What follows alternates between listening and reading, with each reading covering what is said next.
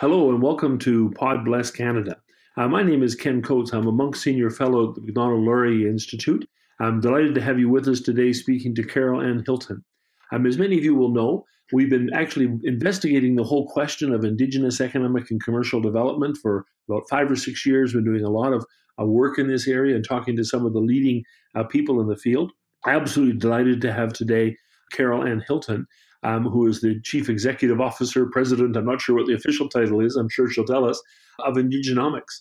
She has emerged in recent years as one of the most thoughtful and provocative speakers about Indigenous economic development, has a great vision of sort of what's happened and what's going to happen in the future. Uh, Carol Ann, welcome to, welcome to the Macdonald-Laurier Institute. Great. Thank you, Ken. Thank you for having me on here today.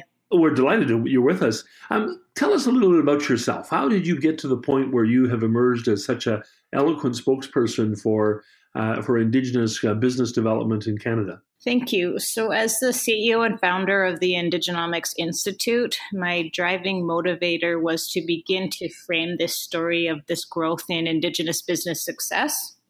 My background, I did an international M B A Um, through the University of Hertfordshire. It was a partnership program through the Vancouver Island University. Um, at the time, my interest really was in building tangible skills that our communities would be able to, to be able to support economic development and what growth looked like, and looking at that over time and seeing what this growth has translated to over the past fifteen to twenty years. It's really amazing to be um, alive in this time, as well as to see the placement of the insertion of this new concept of Indigenomics into Canadian consciousness. Um, currently, I serve as a number of um, senior advisor roles, um, both within the Federal Economic Growth Council, to two ministers in B C through the B C Emerging Economy Task Force, um, through the Minister of Jobs, Trades and Technology, as well as the B C Indigenous Investment Council, Um, through the Ministry of Indigenous Relations, and just really seeing this increased focus on um, supporting a framework for Indigenous economic growth.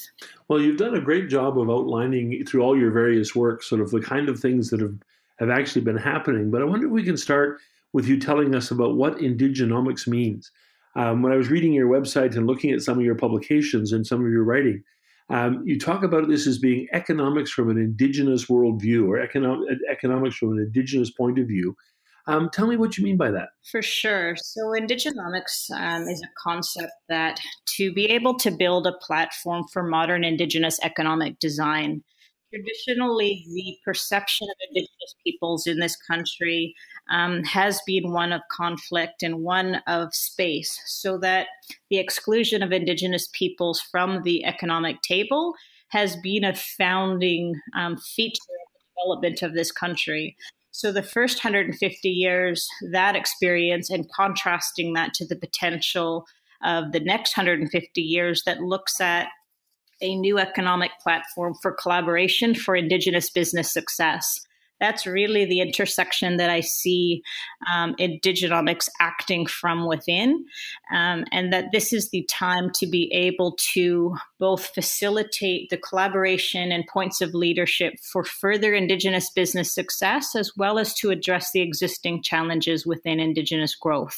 What's really interesting as I listen to you talk, and it's so exciting to hear your positive and optimistic sort of point of view, this is still a relatively new phenomena in terms of extreme and active Indigenous engagement in the mainstream economy, isn't it? Um, twenty years ago, we didn't hear people talk about Indigenomics. We didn't hear them talk about rapid Indigenous economic development. What's happened? How did we get here? What has happened has been this facilitation of leadership of an Indigenous worldview that's been translated from the legal environment. So there's well over two hundred fifty cases where First Nations have tested our rights, um, our new requirements to be participating in local economy, that this has been tested and created a new language. Indigenomics is a word that is both neutral Um, and supports um, a place for leadership and action. The concept of Indigenomics being neutral means that it's not weighted within the past legal environment or hasn't been challenged. It's really a place for supporting Indigenous growth, that the concept itself is there to support both Indigenous communities as well as Canada's G D P.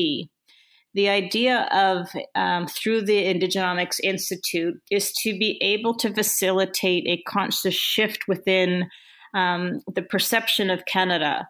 So historically, there's been this kind of con- this over common concept of Indigenous peoples being a burden to the fiscal system that actually is based in falsehood. It's a myth that is no longer relevant to Canadian identity and instead needs to be able to shift that Indigenous peoples are economic powerhouses. We're powerhouses in our own right, and that this shift from a legal environment to an economic environment is the new reality, that government needs to be able to get on board with that. Corporations need to be able to get on board with this new reality, as well as even small, medium enterprises, that this new um, place of collaboration and inclusion of Indigenous business and communities is this new reality um, and a new economic operating framework.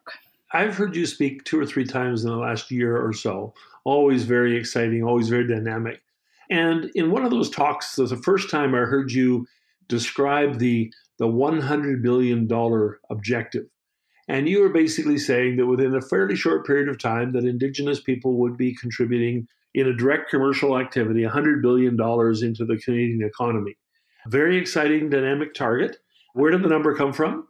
And what's been the response to that, the, your, your comments on that scale? For sure. So the original set of initial measurements came from a collaboration between T D, uh, a special economic report, and Canadian Council for Aboriginal Businesses. So there was about three sets of metrics done, I believe, two thousand eleven to... Um, two thousand twelve and two thousand sixteen. The two thousand sixteen estimated that the size of the Canadian national Indigenous economy um, would come in at thirty billion. It actually came in at thirty-two billion.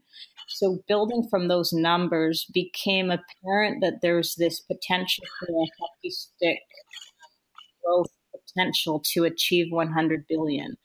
The space for between thirty-two and one hundred billion, really that concept of Um, kind of where the puck is going, the space that says with collaboration, with leadership, with policy shift, with inclusion, and with Indigenomics as a foundation for modern Indigenous economic design, the potential of a one hundred billion dollars Indigenous economy can be actualized within five years, um, but requires modern Indigenous economic design and a shift within the narrative of this country, Um, both within the federal and provincial governments, as well as within the media itself.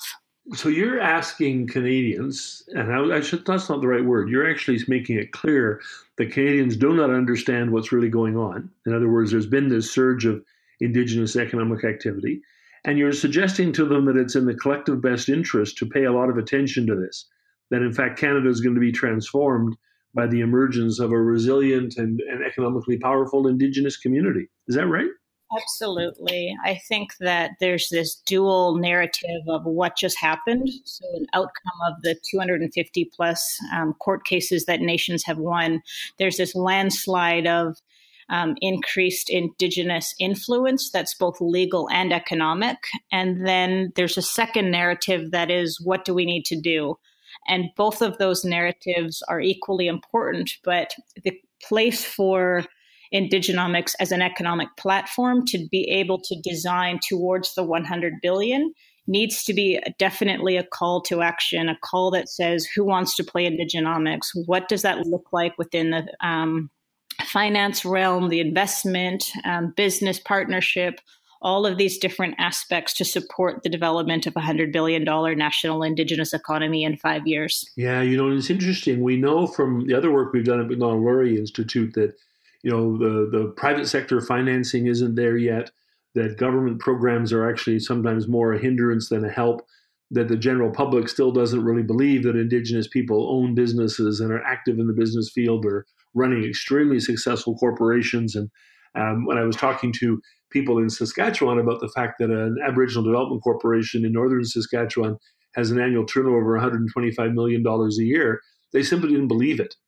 Their their view was of these remote villages that had no economic activity and no sort of foundation. So how do we change the view of an entire country? How do we get an entire country from the political process the banks, the financial institutions, other businesses? How do we get them to realize what's going on in the Indigenous communities? I think you add a billion, you utilize billion in your language, definitely. So the marker of one hundred billion is something to pay attention to.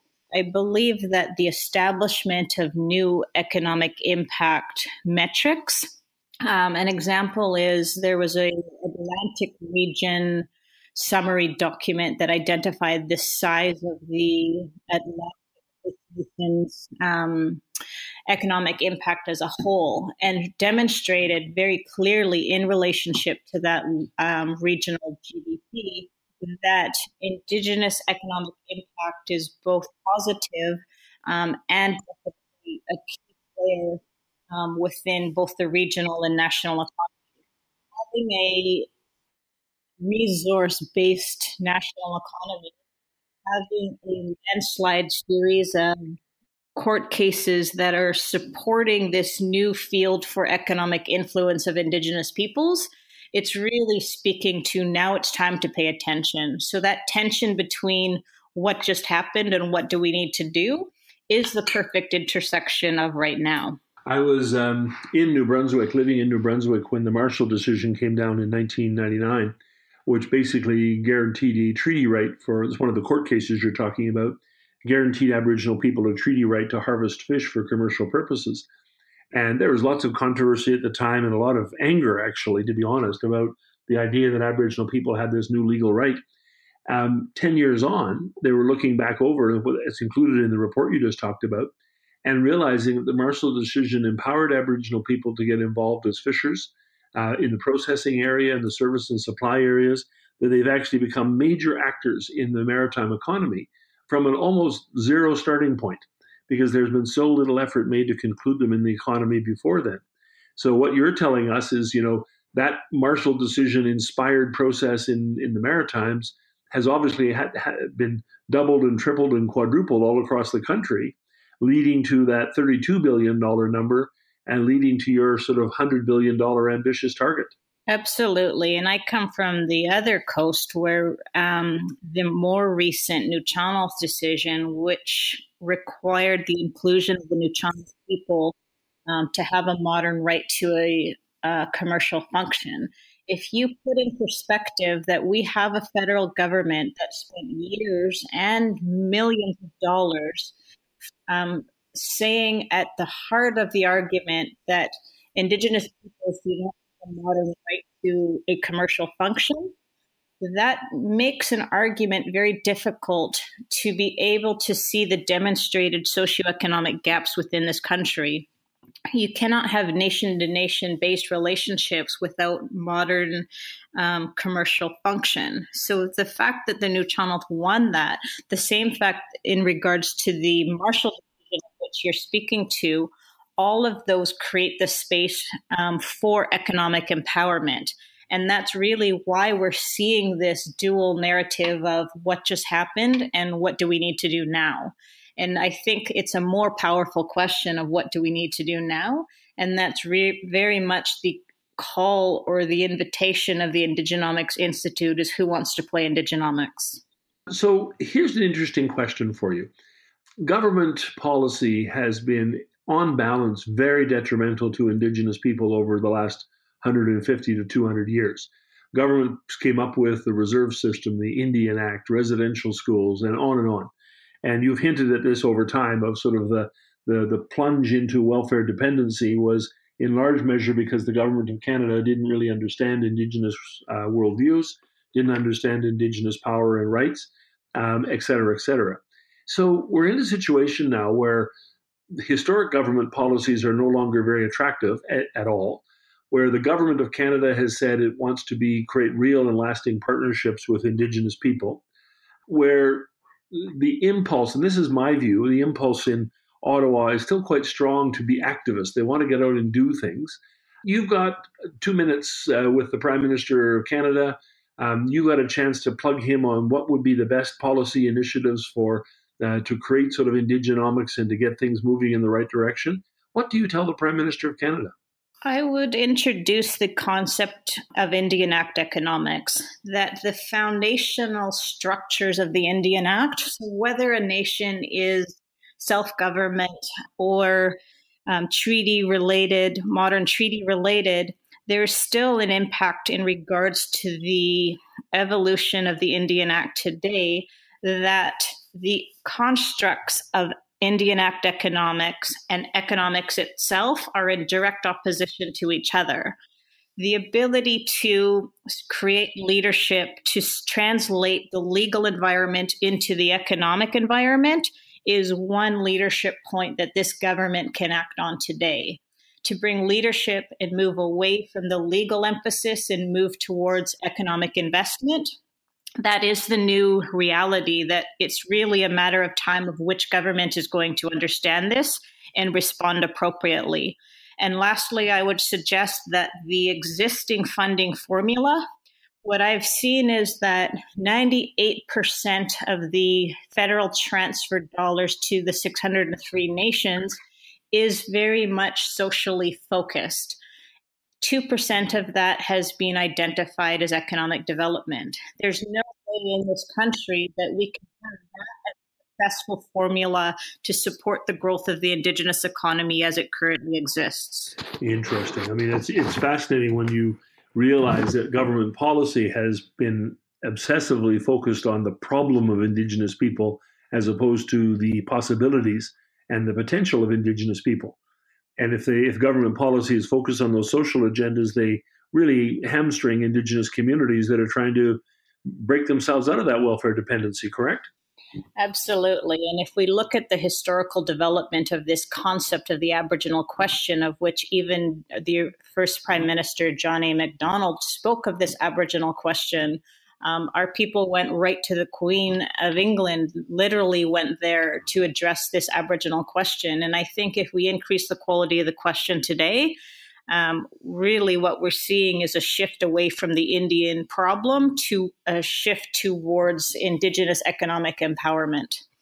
And that's primarily the point of leadership right now, is to shift from the current funding formula to investment into an Indigenous economy. So moving away from this deficit funding approach to an investment approach that's actual tools and leverage for Indigenous economic growth. That leverage for Indigenous economic growth cannot exist within the ex- existing funding approach of government, as it's seeing the status quo of the existing approach to Indigenous business. Particularly in southern Canada, the idea of successful Indigenous businesses is still a is, is still a, a sort of a hard thing to grasp. Even people who live in Vancouver and pay a little bit of attention to what the Squamish and the Musqueam have been doing the last few years, what's actually going on with the Tswasan First Nation down down in the in the southern part of the province, they still have this, their trouble getting their head around the idea of Indigenous business success. So, you know, can you give me, without saying that you're, they're your favorites or anything like that, give me a couple of examples of Indigenous business success stories that sort of reinforce your point? One of my favorite stories of Indigenous business success is a small uh, nation on Vancouver Island, um, the Ohiaht Nation. I have seen them create a foundation for remarkable um, nation-based business success through their modern-day treaty. They have been able to purchase, I believe it was six core uh, real estate fee simple lots within the rural town of Renf- I think it's Port Renfrew there. But what they were able to do was, in those purchases and acquisitions of those lands in the town, was to become a major driver and motivator, and placed themselves of having economic presence in the region. Further, their acquisition of the tree farm license partnership through that sector, I believe, really creates a platform for their economic presence. And that's something that I see, that the nations that are commonly referenced across the country, how and in what way specifically does their economic presence create impact in the surrounding area? I find that Ohiaht is an amazing example of that.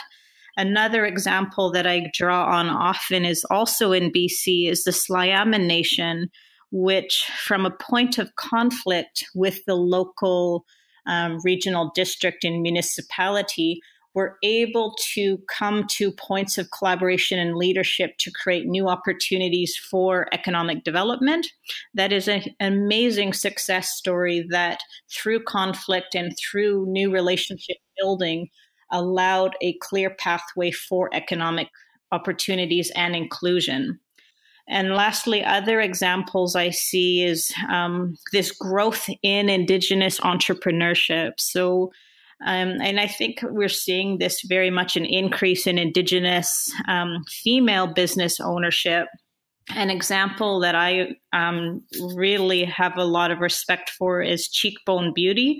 Um, that's um, Indigenous-based makeup, but also supports young people in education. Just a brilliant business model. It's connected to community. It's connected to capacity. Um, really high quality and well done. And then lastly, also a female-owned um, business is Isku Air. Um, out of B C that's just acquired space within the Vancouver airport to be the first Indigenous female-run um, airline. And I think these are examples that really are coming out of um, kind of this air of surprise, saying, you know, there's this growth in Indigenous business that's both community-based as well as entrepreneurship-based, and seeing this balance that there's this new message that business is an opportunity Um, to both support community, to support your own family, as well as from a nation or a community perspective, a space to create economic presence and influence that's been missing. I really build on this concept from within um, the book I'm currently finishing, Indigenomics by Design, A Seat at the Economic Table. The real emphasis is this seat at the economic table, that essentially the absence and this systemic ex- exclusion of Indigenous peoples from the economic table is what is being addressed, is what requires a new response, and that leadership points of today is inclusion at the economic table and in how many different ways that facilitates across this country to attain a one hundred billion dollars Indigenous economy. Well, Carol Ann, thank you very much for the conversation today. This uh, Indigenomics is really exciting. Your positive and constructive view of the future is truly uh, motivational. What I really like about what you had to say is that it's practical. You're not you're talking about something that's underway, not that something that might happen. Your examples you've used are classic illustrations of the nature of Indigenous business being different than many other businesses, community-based, community-focused, often sort of recycling the funding back through capacity building to sort of create even more opportunities for young people in the future. Um, you've given us a, a very superb uh, introduction to uh, the future of economic, economic development in Indigenous communities in Canada, and I sure hope you'll agree to come back and, and talk to us again. Uh, thank you very, very much. Uh, this is Ken Coates, a Monk Senior Fellow at Macdonald-Laurier Institute.